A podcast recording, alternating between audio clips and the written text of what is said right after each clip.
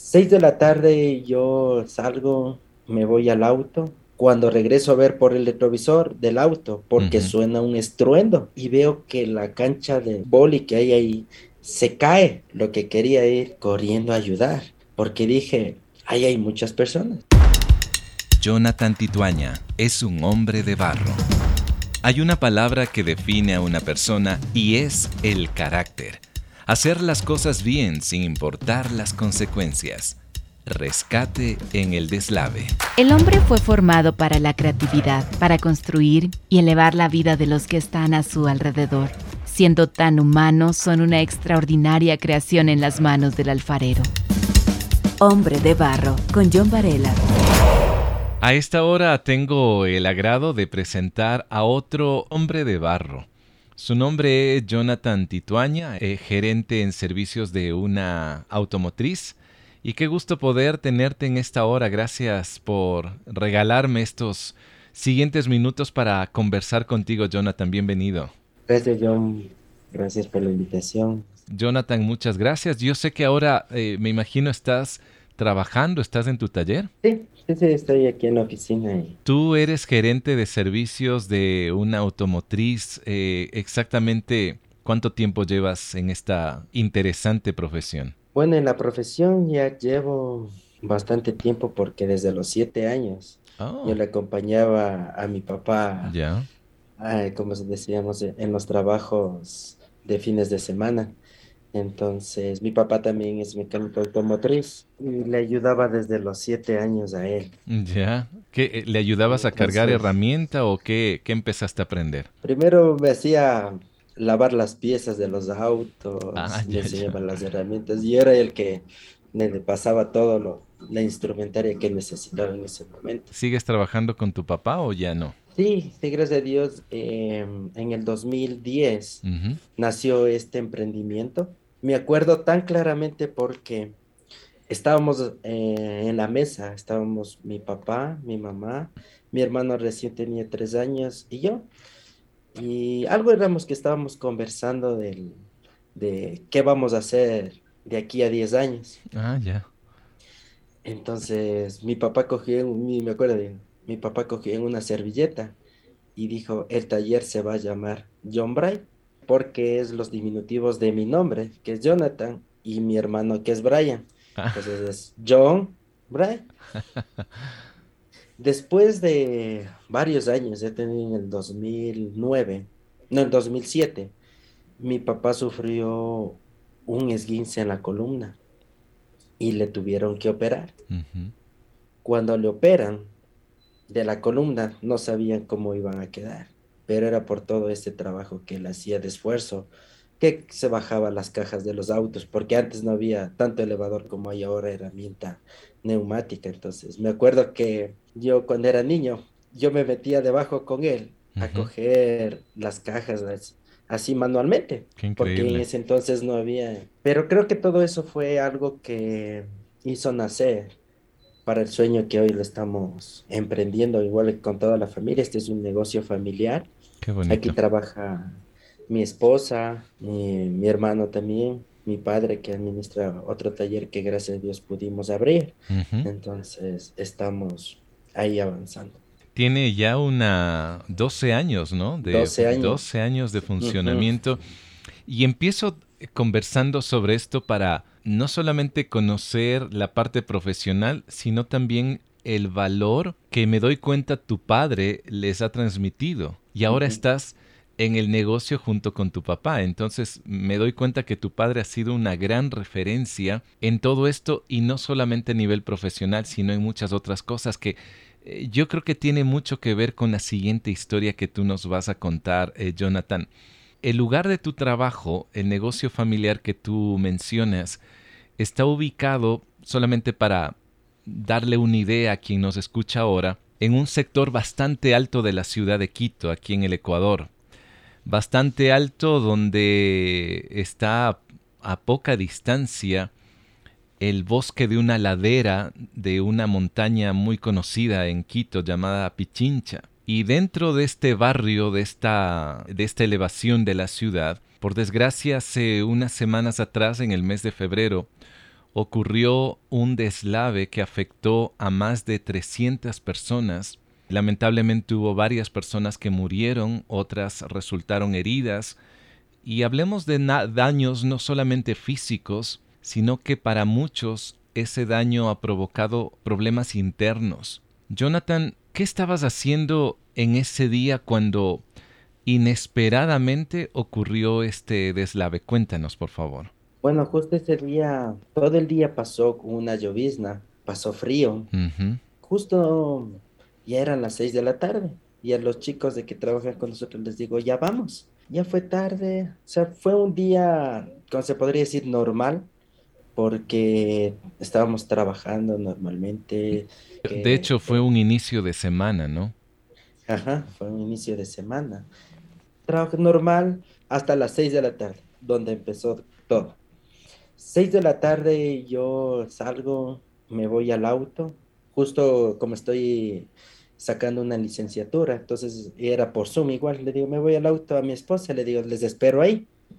Entonces estaba en el auto y cuando al otro chico teníamos un auto fuera del taller, le digo, ya métele nomás y ya vamos. Apenas me subo al auto, no pasó ni 5 o 10 minutos cuando regreso a ver por el retrovisor del auto, porque suena un estruendo. Suena el estruendo, regreso a ver y veo que la cancha de boli que hay ahí se cae. Y, y, mi desesperación fue ir a ayudar, o sea, salir del auto, e irme a ayudar. Hombre de barro, con John Varela. Porque yo más o menos a eso de las 4 y 30, entre 4 y media y 5 de la tarde, yo pasé por ahí, porque cerca de ahí queda un, un torno donde mandamos a hacer unos trabajos. Entonces yo me fui a retirar y yo vi que todas las personas estaban jugando. Entonces eso se me vino a la mente y cuando se cayó, lo que quería ir, ir corriendo a ayudar, porque dije, ahí hay muchas personas. Pero cuando me bajo del auto, caminé unos tres pasos y veo que viene una ola de troncos de autos, persona, una señora que venía corriendo. Oh. Y lo único que hice es gritarle a mi esposa para que salga de ahí. Le cojo a mi esposa y nos subimos al auto. Lo único que hice es prender el carro, tener listo para aguantar el golpe y romper una, un cerramiento que, que está junto a nuestro local para irme hasta donde me lleven. Claro. Y ahí es donde sucedió un milagro. ¿Por qué? Porque dos metros antes de donde estaba el auto, solo sonó un estruendo, como haber puesto un muro, sonó un pum, o sea, como que cerraran una compuerta. Como que hubiera topado una barrera. Una barrera, tal cual. Hmm me bajo del auto y a dos metros se hace toda una sola barrera. Autos, troncos y todo, y no nos golpeó. Entonces, una vez que pasa eso, yo me bajo del auto y mi desesperación era ver en la, porque yo veo de aquí en la cancha, le veo directamente, y en la cancha se hace una ola. Oh, y todo caía hacia la parte de atrás donde hay un terreno baldío y cae una calle que es adyacente a nuestro otro taller. Y ahí estaba mi papá igual con los otros chicos. Entonces mi, preocupación era mi papá. Claro. Y ver esa ola era tratarme de comunicar para que salgan de ahí porque como hay una pared que está una casa y está un pared y yo decía, esa pared no va a soportar y todo eso les va a caer.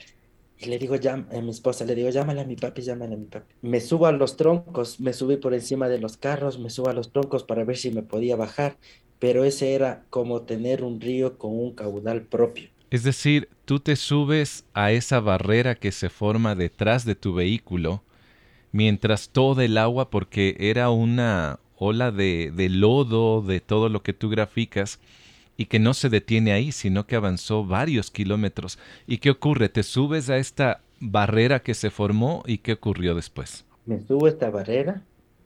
Más o menos la barrera se hizo de unos cuatro metros de ancho. Ya. Por más o menos de un metro treinta, un metro cuarenta de alto. Me logro subir y llego a un, justo a una esquina y veo todo que comienza a caer, pero inimaginablemente. Y es donde digo, Dios mío, ¿qué hago? Claro. Y justo hace unos días estaba, o sea, me enseñaron algo de, de qué hacer en una emergencia. Y me hablaban de algo que dice que primero debemos pararnos, orar y ver qué hacer. Entonces lo que hago es, me paro en ese tronco, oro y apenas de terminar de orar le digo, Dios mío, ¿qué hago? A mi izquierda, un señor saliendo de un carro. Entonces ahí es donde dice, ayuda.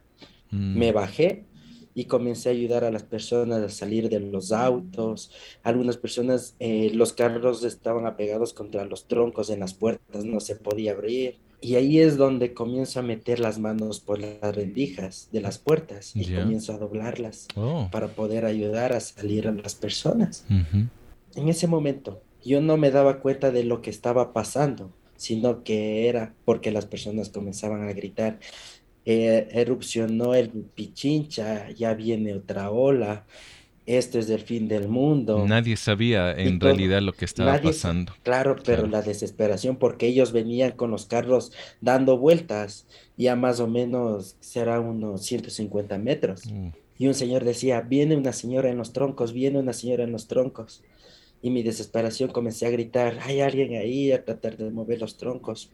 No, no, no se pudo ver nada. Ya de ahí mejor ayudé a otros autos que estaban más atrás, ayudarles a salir unas personas mayores, les sacamos y les decía, súbanse a, a una, como una colina que es justo al frente de nuestro taller, les digo, súbanse ahí, si es que bien ya no nos va a pasar nada. Mi esposa desesperada tratando de comunicar con mi papi. Después de unos 30, 40 minutos, mi esposa ya logra comunicarse con mi papá. Le digo, papi, ¿cómo estás? Me dice, sí, estoy bien. Le digo, padre, súbase a la terraza del vecino. Y justo al lado del otro taller queda el Centro de Epilepsia Nacional. Oh. Y ahí hay una, como una, una terracita. Y le digo, súbase ahí porque pase lo que pase. Si se queda ahí, como sea, le voy a rescatar.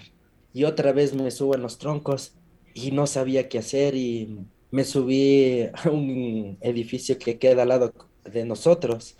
Llegué a la terraza, logró ver en la esquina y, todo era hecho un río y una persona comienza a gritar, ayúdeme, mm. ayúdeme. Hombre de Barro lo puedes escuchar en www.radiohcjb.org y por Spotify. Y no le identificaba y después otra vez me bajé. Y ahí es donde se me viene a la mente, digo, me pongo una llanta para poderme bajar por el río hasta llegar al otro taller. Pero dice, y si me golpeo y seguían bajando troncos. Digo, no, no. Me concentro en la persona que estaba gritando, que no le veía, pero gritaba, que le ayudemos. Entonces, el chico que trabaja conmigo le digo, mijo, sáquese, traiga una soga que me voy a cruzar ese río para ver cómo está él ahí.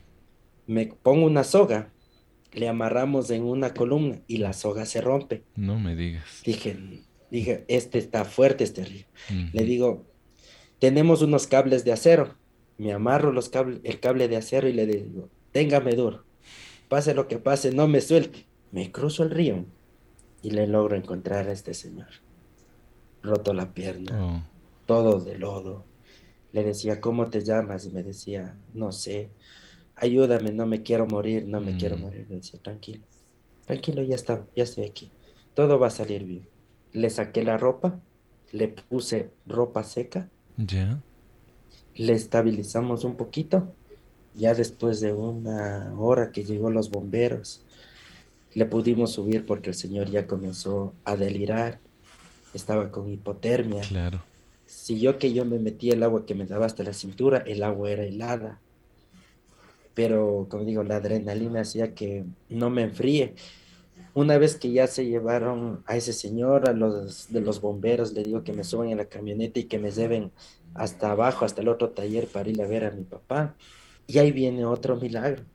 ¿Qué ocurre? El lodo se mete en un edificio que queda anterior a nuestro taller el lodo hace una curva y se mete donde es el centro de epilepsia.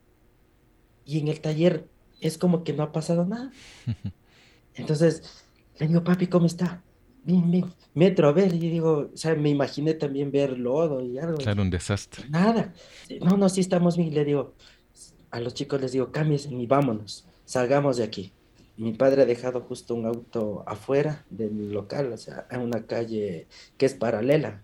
Otra vez me regreso a traerle a mi esposa, porque yo le dejé en, el otro claro, taller. Ajá, ajá. Le digo, mi amor, vámonos de aquí. Metí el carro, porque mi carro estaba afuera, metí el carro en nuestro taller. Le digo, vámonos, porque si es que viene otra, ya sacamos a todas las personas y podemos decir que ya no nos va a pasar nada.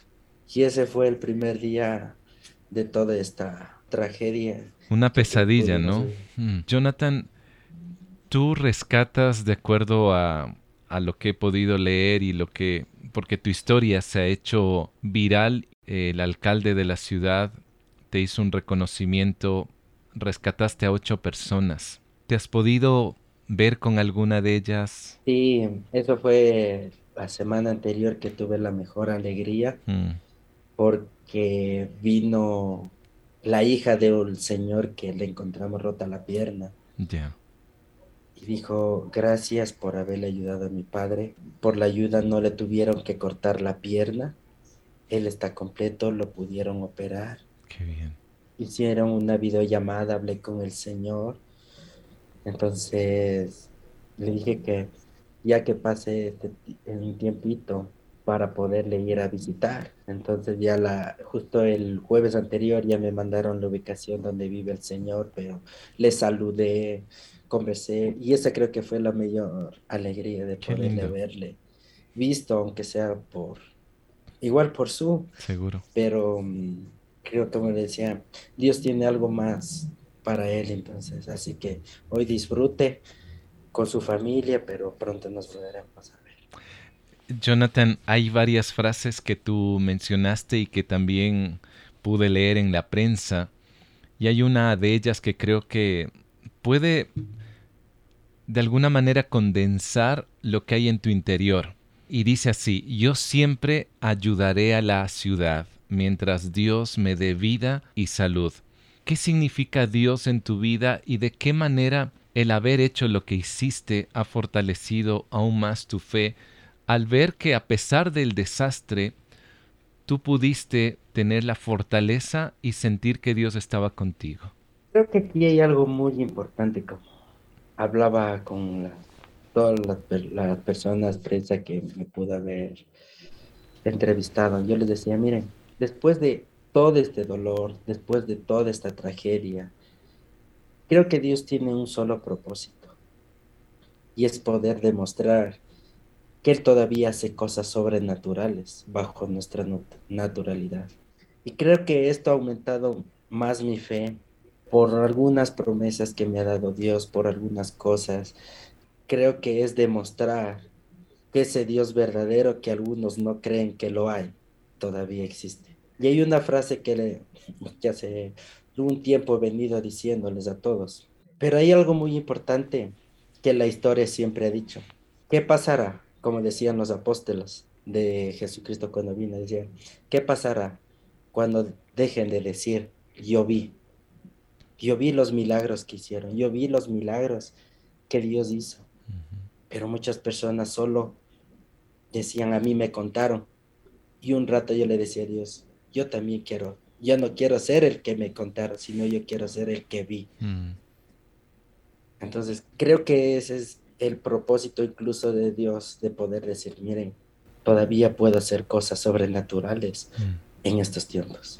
Y no solamente lo viste, sino que lo hiciste en un momento eh, trágico, en un momento complejo, en un momento en el que incluso tu vida estuvo en peligro. Pero el haber hecho esto por gente que tú veías que pedía ayuda, eh, Dios protegió a tu esposa, protegió a los compañeros de trabajo, protegió a tu papá. Eso es un momento de decir Dios gracias porque mientras yo estuve atendiendo a otras personas heridas, tú te encargaste de mi familia y ellos estuvieron muy bien. Hombre de barro, originalidad en sus manos. Jonathan, el hecho mismo de de tener este deseo de ayudar no es que nació ahora, no es que nació solamente en ese momento. Tú desde pequeño ya empezaste a, ir conociendo determinados valores en grupos donde te enseñaban escalada, donde te enseñaron a acampar, a, tener herramientas incluso de sobrevivencia. Cuéntanos un poquito de eso. Bueno, creo que eh, les voy a contar algo que siempre mi mamá y mi papá siempre me molestan. Me dicen, tú dejas de comer para que otros coman. Oh. Tú te sacas todo lo que tengas y los das. Ya. Mi don creo que ha sido el poder dar. Tu generosidad. Y hay una, hay una frase que me encanta y que mi esposa me sabe decir. Tú tienes esa frase antes de estar en una relación con Dios. Ya. ¿Por qué? Lo voy a hablar así natural para no meternos como lo que hablamos. Muchas veces, cuando yo me recién me casé, teníamos una reunión de amigos y nosotros íbamos con mi esposa. Mi, hijo tenía, tenía uno, uno o dos años. Sea la hora en la que sea, un amigo tenía necesidad y yo me iba a ayudarles. Ya. Cuando comienzo a tener una relación directa con Dios, conozco un grupo de amigos que me enseñan una frase que dice, dar la vida por los amigos. Y mi esposa me dice, pero él ya daba la vida por sus amigos hace, fu, pero sino que ahora le da con otro propósito. Claro. Creo que siempre ha sido ese mi ADN de poder ver a los demás bien, sin importar yo qué me pase. Y creo que eso Dios ha ido formando mi carácter, ha ido enseñándome nuevas cosas, nuevas estrategias. Qué lindo. De hecho, hay otra frase que la tomé prestada, la encontré, mejor dicho, en una de las entrevistas que te hicieron y que habla justamente de lo que indicaste anteriormente. Hay una palabra que define, dices tú, y es el carácter. Hacer las cosas bien sin importar las consecuencias. Jonathan, ¿qué podrías tú decir? Algunos hombres que pueden estar enfrentando un aluvión de problemas, un aluvión en su interior, un aluvión en su familia, en sus negocios, un aluvión en sus mentes. ¿Qué les dirías tú cuando has pasado esta experiencia, Jonathan? Todos los días, todos los hombres tenemos problemas. Incluso dice, tenemos eh, aluviones, montañas de problemas.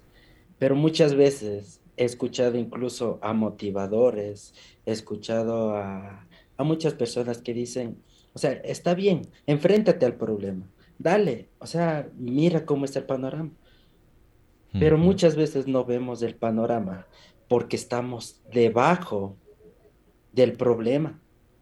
Cuando un hombre decide subirse al problema, poner su confianza en alguien o en algo que le va a decir, mira, esto es lo correcto, esto no es lo correcto vas a ver qué clase de problema tienes. Muchas veces dicen, vemos la montaña, pero no la queremos subir. Vemos el problema y no lo queremos asumir.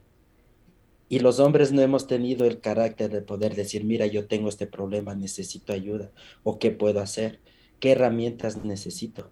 No ha permitido que nosotros también seamos sumisos a un problema. Decir, si es casado, es eh, decirle a la esposa, no sé si le dice mi amor chiquita o negrita, ve, tengo este problema, ¿qué puedo hacer? Sino que él mismo se ahoga en sus mismos problemas y no hay quien más le ayude. Por eso, incluso en la, en la Biblia nos dice, hombre solo, presa fácil. No es bueno que el hombre esté solo. Claro. Pero es tan, o sea, tan tajante que cuando un hombre no define quién, primero quién es él, qué puede hacer, creo que no va a poder determinar en dónde está parado, cuál es el problema y no se va a identificar. Ahora, una vez me dijeron, no es lo que haces con lo que puedes tener, sino que haces con lo que tienes. Y nosotros tenemos algo muy importante, como les decía, nosotros tenemos nuestro propio carácter, pero nuestro carácter no ha sido formado. Y ahí hago un ejemplo. Un hijo siempre va a seguir a su madre o a su padre. ¿Por qué? Porque está viendo. Aunque nosotros no lo digamos, haz esto, pero él lo hace lo que ve. Entonces siempre vamos a tener un referente. Cuando el hombre no tiene un referente a quien seguir, mm. no sabe qué hacer. Y algunos amigos hombres les he dicho, miren, un hombre sin sueños no es un hombre.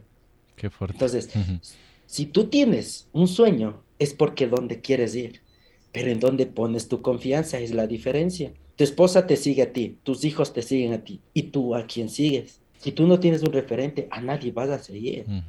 Incluso hay un versículo en la Biblia que solo voy a parafrasear que dice, pórtate como un hombre y sé valiente, le Y nosotros creo que como hombres hemos dejado de ser eso, de portarnos como hombre y enfrentar los problemas.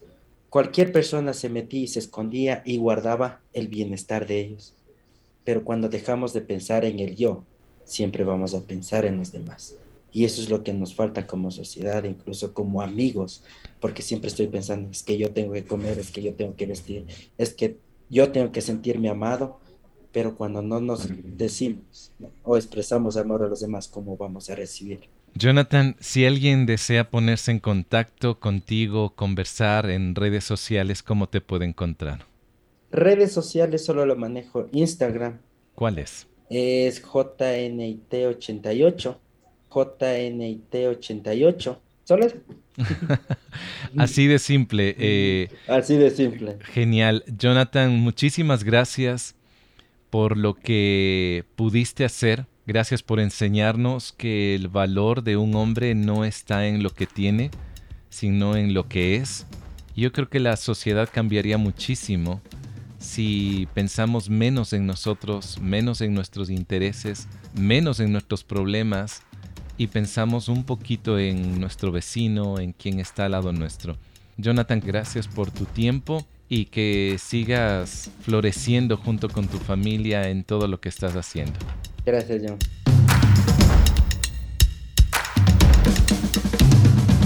Rescate en el deslave forma parte del podcast Hombre de Barro. Este episodio que acabas de escuchar y otros lo encuentras en la web radiohcjb.org.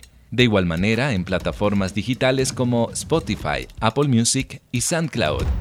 Si deseas conversar y contactarme, me encuentras en Facebook e Instagram como John Varela. La próxima semana tendré para ti una nueva historia en Hombre de Barro. Hasta pronto. Hombre de Barro con John Varela. Hombre de Barro es una producción de HCJB.